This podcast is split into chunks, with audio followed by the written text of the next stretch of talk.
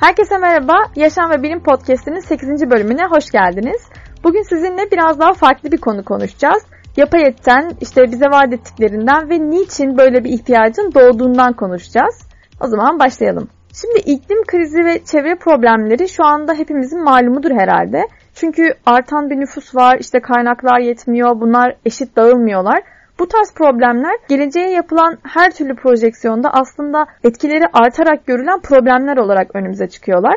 Hatta yani her geçen gün dünyadaki yaşam şartları daha da zorlaşıyor bunlardan dolayı. Çünkü endüstrileşme gerçeği var, işte çevre kirliliği var, globalleşme var, tüketim çılgınlığı var. Bunların hepsi dünyanın iklim ve çevre anlamında kötüye gitmesine yol açan her türlü parametreye aslında negatif anlamda katkı sağlıyorlar. Çevresel bozulmayı ve iklim problemlerini tabii ki tek bir sebebe bağlayamayız. Çünkü evde boşa yaktığımız ışıktan, işte kullandığımız poşete, diş fırçalarken harcadığımız sudan, yediğimiz avokadoya kadar hayatımızın her yerinde düzenlemeler yapmalıyız ki bir şekilde katkımız olsun. iklim krizinden hani bir şekilde bizim de tuzumuz olsun. Ama yine de hani bireysel boyuttaki önlemler yeterli değil. Çünkü krizin ölçüsü bundan çok çok daha büyük. Çevreye kötü anlamda etkisi olan endüstrilerden bir tanesi de et üretimi. Aslında ilk bakışta pek bir anlamı yok gibi bunun. Çünkü etin kaynağı belli. İşte bu kaynaktan kullanarak soframıza geliyor. Biz tüketiyoruz falan. Ama işin arka planı aslında bundan biraz daha karmaşık. Yapılan araştırmalara göre insanlar şu anda tüm zamanlardan daha çok et tüketiyorlar. Hatta dünya çapında 1990 ve 2020 yılları arasındaki tüketim iki kattan daha fazla artmış. Bu da demek oluyor ki bu ihtiyacı karşılamak için her zamankinden çok daha fazla hayvancılık yapılıyor, çok daha fazla hayvan kesiliyor. Bu artış tabii çevresel dengeleri ve hayvan besleme koşullarını da bu hızlı tüketime adapte olması için kötü yönde değiştiriyor. Aşağı yukarı 1.4 milyar sığırın olduğu tahmin ediliyor mesela. Dolayısıyla sayısı artan ineklerden salınan metan gazı sera gazı etkisine çok büyük bir katkı sağlıyor negatif anlamda. Özellikle mesela sığır hayvancılığı diğerleriyle karşılaştırılınca %20 daha fazla arazi ve %11 daha fazla su kullanımı gerektiriyor. Genel olarak baktığımızda da hayvancılık tarımsal arazinin %83'ünü, sera gazı salımının da yaklaşık %15'ini oluşturuyor. Ve böyle ileriye dönük baktığımızda 2050 yılında bu artan talebi karşılamak için günümüzdeki et miktarının neredeyse iki katı kadar daha fazlasını üretmemiz gerekeceği öngörülüyor. 2019 yılında yayınlanan bir rapor var Lancet dergisinde.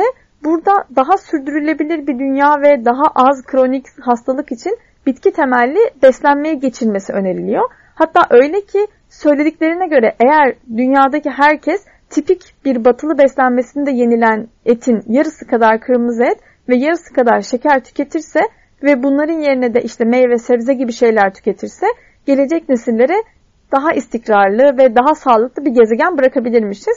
Ve hatta üstüne yıllık olarak önlenebilir sebeplerden ölen insanların sayısı da 11 milyona kadar azalabilirmiş. Neden batı diyeti? Çünkü özellikle zengin batı ülkelerinde insan ihtiyacını hani karşılayacak miktarın çok daha fazlasında kırmızı et tüketildiği gösterilmiş.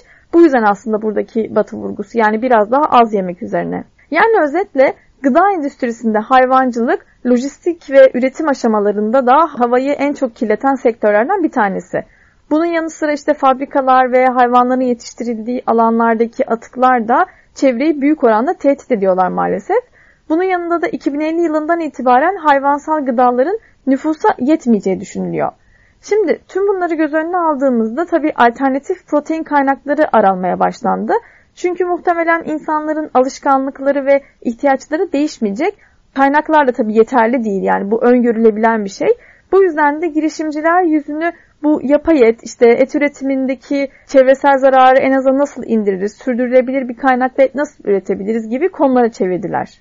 Bugüne kadar geleneksel ete alternatif olarak sebze kaynaklı etler et replikası olarak zaten üretiliyordu. Hatta bir seçenek olarak da uzun bir süredir tüketiciye sunuluyorlardı. Özellikle vegan tüketicilerin de artmasıyla buraya bir talep artışı oldu. Bu sebze kaynaklı etler ya da işte köfteler yapılan değişikliklerle et tadını vermeyi başarmışlar. Yani ben hiç denemedim ama okuduğum kadarıyla kimi zaman insanların ayırt edemediği bile oluyormuş. Özellikle büyük yatırım alan sebze bazlı et girişimleri var. Impossible Food ve Beyond Meat bunlardan aslında en öne çıkanlardan. Ama bunların da dışında Avrupa'da, Amerika'da, Çin'de, Japonya'da ve İsrail'de de bu konu üzerinde araştırmalar yapan onlarca şirket var. Bu şirketlerin de ürünleri dünyada bir sürü restoranda aslında sunulmaya başlanmış bir süredir. Amerika'da özellikle hatta da Burger King'de bile satılıyor. Bunlar bu arada veggie burger dediğimiz işte mesela bezelyeden, soya fasulyesinden, mantardan ya da işte nohuttan yapılan burgerlerden farklılar. Mesela falafel burgerler oluyor. Bunlardan farklılar. Bu bahsettiklerim hayvansal bir içerik kullanmadan tat ve doku olarak gerçek eti taklit etmeyi amaçlayan sebze bazlı etler. Bunun e, tabii işte içine koydukları bazı malzemelerle ya da çeşitli pişirme yöntemleriyle başarabiliyorlar. Mesela Impossible Foods genetik olarak oynanmış bir mayaya him proteini ürettirerek bu etten bildiğimiz sulu his ya da tat ve renk olarak gerçek ete benzeyen bir et üretebiliyor. Ya da mesela başka bir yöntemde bitkisel proteinler işte bir kabın içine konulup yüksek ısı ve mekanik güce maruz bırakılıyorlar. Bu prosesteki ya da bu işlemdeki ısıtma, soğutma ya da işte kesme işlemleriyle et dokusuna yakın bir doku elde ediliyor. Bu işlemdeki tabi prosedür değiştirilerek son üründe değişiklikler yapılabiliyor. Etin yapısı, kokusu, işte rengi değiştirilebiliyor. Impossible Foods şirketinin CEO'su Patrick Brown, insanların önümüzdeki 15 yıl içinde bitki bazlı ürünleri hayvansal gıdaya tercih edeceklerini ve et endüstrisinin de 15 yıl içinde kaybolacağını düşündüğünü belirtmiş. Bu bana tabii gerçekçi bir şeyden çok kendi için bir olumlama gibi geldi. Ama tabii bunu zaman gösterecek. Ne kadar yaygınlaşacak, ne kadar kabul görecek. İleride bakacağız, göreceğiz. Tat, doku ve işte koku olarak bu replika olan bitkisel temelli etlerin yanında asıl bugün bahsetmek istediğim etler laboratuvar ortamında yetiştirilen gerçek etler. Bunlar biraz önce bahsettiklerimden farklı çünkü bunlarda herhangi bir sebze bazı yok. Yani gerçek etin gerçek bir kopyaları. Geleneksel ete de bu yüzden direkt bir alternatif oluşturuyorlar. Bunların bir sürü adı var yani görebilirsiniz. İşte temiz et deniyor, sentetik et, kültürlenmiş et, design et ya da yapay et gibi farklı isimlerle çağrılabiliyorlar. Buradaki mantık aslında temelde şu. Hayvanlardan kök hücre alınıyor. Bu kök hücreler laboratuvarda besleyici bir sıvının içine konularak büyütülüyorlar ve bu şekilde bir et elde ediliyor. Bu etin üretimi kök hücrelerin eti üretilecek hayvandan alınmasıyla başlıyor. Yani aslında siz hangi hayvanın etini üretmek istiyorsanız o hayvandan kök hücre alıyorsunuz. Bu hücreler işte ya canlı hayvandan alınıyor ya yakın zamanda öldürülmüş bir hayvandan alınıyor. Çünkü dokunun canlılığını kaybetmemesi lazım. Ya da mesela erken dönem embriyodan pluripotent kök hücreleri de alınabiliyor. Bu alınan hücreler uygun koşullar sağlanarak yüksek hacimli biyoreaktörlerde çoğaltılıyorlar. Aslında aynı canlı hayvan vücudunun bir taklidi gibi bir ortam sağlanıyor. Bu sağlanan ortam ya da medium oksijen bakımından zengin, işte çoğalma için gerekli olan amino asit, glikoz, vitamin, organik tuzlar, yardımcı proteinler ve büyüme faktörleri gibi besinlerden oluşuyor.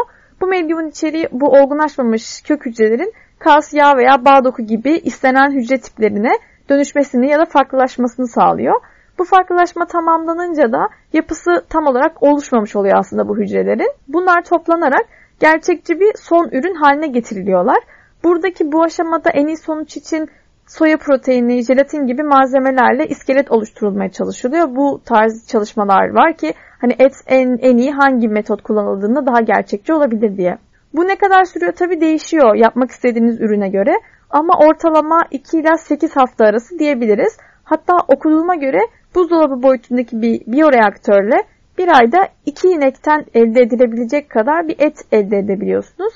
Ki normalde 2 tane ineğin yetişmesinden kesimine 12 ila 18 ay kadar bir süre geçiyor.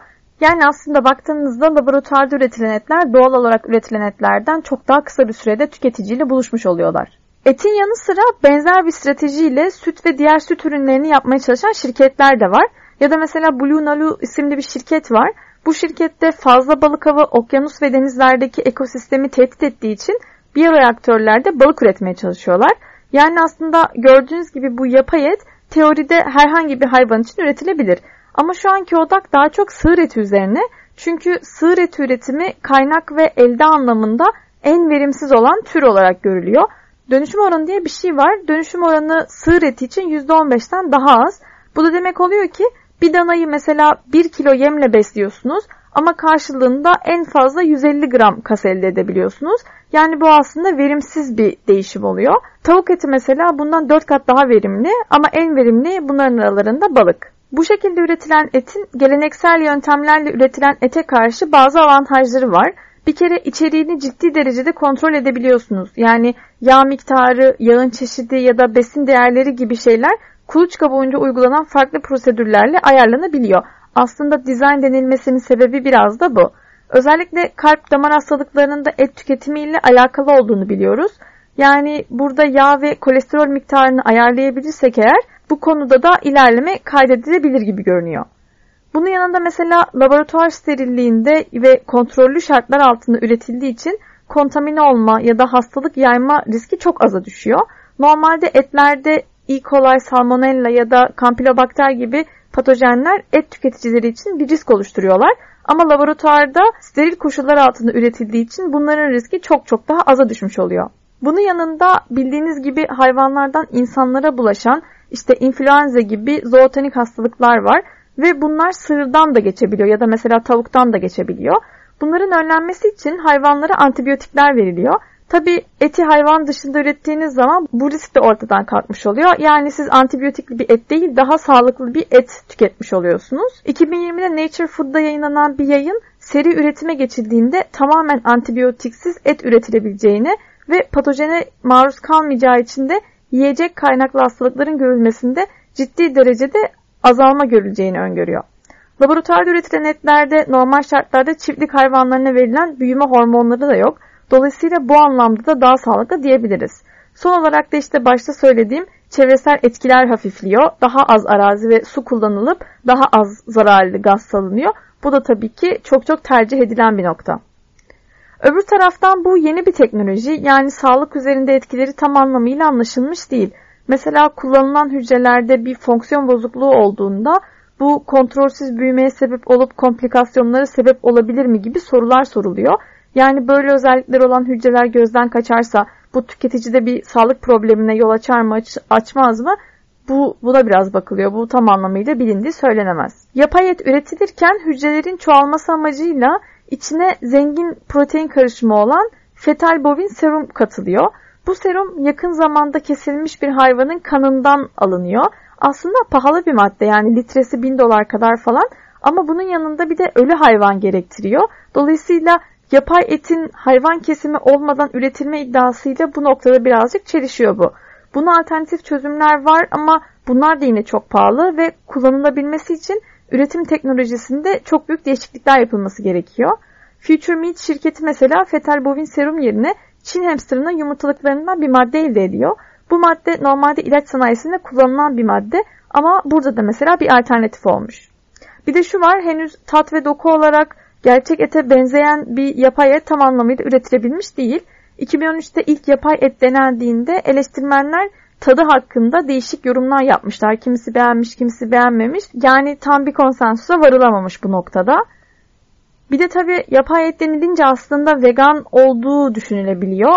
Ama baktığınız zaman orijinalinin hayvansal hücreler olması, bazı besiyerlerinin kan ya da hayvansal madde içermesi ya da fetal bovin serum gibi hayvansal içerikli maddelerin kullanılması yapay eti vegan kategorisine sokmuyor. Bu kullanılan ortamın bitkisel kaynaklı olması yönünde çalışmalar var ama şu anki teknoloji daha çok hayvansal içerik kullanıyor. Tabi bunun yaygınlaşması için optimize edilmesi gereken bazı hususlar var. En başta üretim maliyeti, etin yapısı ve işte tadının gerçeğe benzemesi ve bu konu hakkındaki düzenlemeler öne çıkan şeyler. Tadının daha tam oturmadığından bahsettim. Yani bunun için deney şartlarında ve içerikte yapılan değişikliklerle hala mükemmelleştirilmeye çalışılıyor. Regülasyonlar noktasında da şu anda Singapur hariç yapay eti onaylamış, tam olarak onaylamış bir ülke yok. Hatta FDA onayı da almadı ama birazdan da bahsedeceğim. Üzerine çokça yatırım ve çalışma var.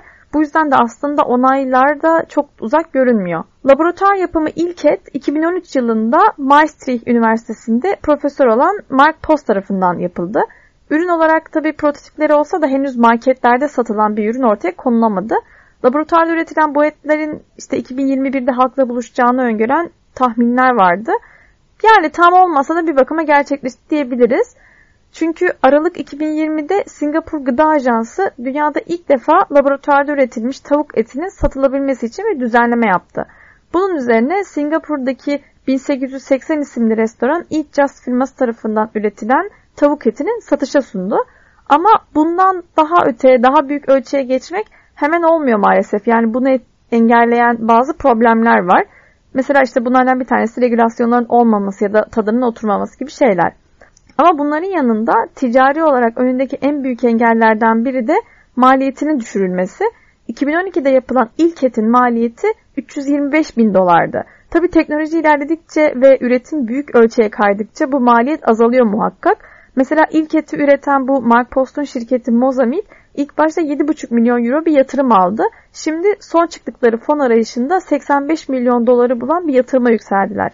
Bu yatırımla şu anda endüstri ölçeğinde bir üretim yapabileceklerini söylüyorlar. Mozamit'in öngörüsüne göre bu büyük ölçekli üretimde etin kilosu 80 dolara kadar düşecek ki bu da işte 140 gramlık bir hamburger köftesinin 11 dolara kadar düşmüş olması demek. 2020 ortalarında da zaten bazı önde gelen şirketler ticari olarak üretilecek bu ilk dalga ürünlerini üretmek için pilot aşamada üretim yapacak tesislerine geçiş yaptılar. Geçtiğimiz sonbaharda da Amerikan Tarım Departmanı Tufts Üniversitesi'nde Ulusal Hücresel Tarım Enstitüsü kurması için 10 milyon dolar fon verdi. Bu merkez az miktarda hayvan hücresi kullanarak et ve diğer hayvansal proteinleri üretmeye odaklanacak. Yani gördüğünüz gibi aslında bu alana yavaş yavaş böyle yatırımlar akmaya başladı. 3D yazıcılarla da etin son haline gelme aşamasında ilerlemeler görüyoruz son zamanlarda. 2018'de İsrailli bir firma olan Aleph Farms 3 boyutlu yazıcı kullanarak laboratuvar ortamında üretilen ilk eti elde etmişti. Ya da mesela 2021'de Osaka Üniversitesi'nden araştırmacılar Wagyu bifteğini kas ve yağ hücrelerinin damarları 3D baskıyla basarak üretmeyi başardılar. Bu üretilen biftek işte 5 mm 10 mm boyutundaydı. Aslında bu iyi bir ölçü. Normalde bu etin üretimi özel koşullarda olduğu ve çok da ulaşılabilir olmadığı için pahalı bir et. 3 boyutlu yazıcıyla labda üretildiğinde buna iyi bir alternatif sağlanmış oluyor. Yine 2021'de İsrail merkezli başka bir firma Meatek 3D bugüne kadar laboratuvar ortamında üretilen en büyük eti üretmeyi başardı. Tüm bunlardan gördüğümüz gibi aslında 3 boyutlu yazıcılar da yapay et sektöründe çok önemli bir yer tutuyorlar ve inovasyonu daha da hızlandıracak bir potansiyel sağlıyorlar. Şimdi nerede bir inovasyon var? Bill Gates'in ismini orada görmeye alıştık herhalde artık. Bill Gates'in iklim değişikliğini önlemek için neler yapabileceğimizden bahsettiği bir iklim felaketinden nasıl kaçınılır isimli bir kitabı var. Bu konularla da ilgili birisi dolayısıyla. MIT Technology Review'a verdiği bir röportaj var ve bu röportajda özellikle fazla et tüketen zengin batılı ülkelerdeki insanların %100 sentetik et tüketmesi gerektiğini söylüyor. Hatta işte Bill ve Melinda Gates Vakfı da hücre temelli et üretimini gelişmekte olan ülkelere gerçek değişim getirebilecek 5 gıda teknolojisinden biri olarak görüyor. 2030'da küresel piyasada 25 milyar dolara ulaşan bir hacme sahip olacağı düşünülüyor yapay et sektörünün. Yani dolayısıyla önümüzdeki yıllarda adını çok daha sık duyacak gibiyiz. Singapur'dan sonra mesela Hollanda parlamentosunda da laboratuvar ortamında üretilen etin tanıtımı ve deneme amaçlı kullanımına izin veren bir öneri kabul edildi. Buna ek olarak da işte Çin'de mesela Çin Tarım Bakanlığı da bu yönde girişimleri fonlayacak bir yatırım planı açıkladı geçtiğimiz aylarda. Hükümetler de aslında yavaş yavaş bu konudaki regülasyonları artırmaya başlıyorlar. Bayağı sıcak bir konu yani şu anda bu yapay et mevzusu. Yine de her ne kadar üzerine çok çalışmalar devam etse de toplumsal kabul noktası biraz sıkıntılı gibi görünüyor. Yapılan araştırmalarda et yiyenlerin %35'i ve vejetaryenlerin %55'inde yapay et doğal olmadığı için tırnak içinde söylüyorum denemek için bile mide bulandırıcı bulunduğu saptanmış. Daha sonra işte gerçek ete benziyor tadı dokusu falan denilince et yiyenlerin oranında yani et yiyenler grubundaki kabul oranında bir artış olsa da vejetaryenlerde bu çok değişmemiş. Üstelik tabi Hindu, Yahudi ve Müslümanların dini değerleriyle uyumlu olup olmadığı da şu an biraz muamma. Bu konuda aslında ürün global pazarda satılmak isteniyorsa dikkat edilmesi gereken bir konu. Bu kabul ülkeye göre de değişiyor. Mesela Çin'de yapılan araştırmalar Çinlilerin %90'ının bir bakarız tadına diyerek olumlu yaklaştığını göstermiş. Yapay ete geleceğin yiyeceği deniliyor. Geleneksel et üretimiyle kıyaslandığında %45 daha az enerji tüketiyor. %99 daha az arazi gerektiriyor ya da %96 daha az zararlı gaz salıyor. Yine de yeni bir teknoloji. Karbon parmak izinin geniş ölçekli üretimde nasıl olacağı, gerçekten bir alternatif oluşturup oluşturmayacağı ya da toplumsal kabulü veya sağlık üzerindeki etkileri birer soru işareti. Ama tüm bunlara rağmen vaat ettikleriyle ve şu ana kadar da yapılan inovasyonlarla hem gelecekte ismini duyabileceğimiz hem de alıcı bulacak bir teknoloji olarak görünüyor bence. Gerçek etkisini de tabii önümüzdeki yıllarda ancak anlayabileceğiz. Bugünkü podcastimizin de bu şekilde sonuna geldik. Umarım faydalı bir podcast olmuştur. Dinlediğiniz için teşekkür ederim. Görüşmek üzere.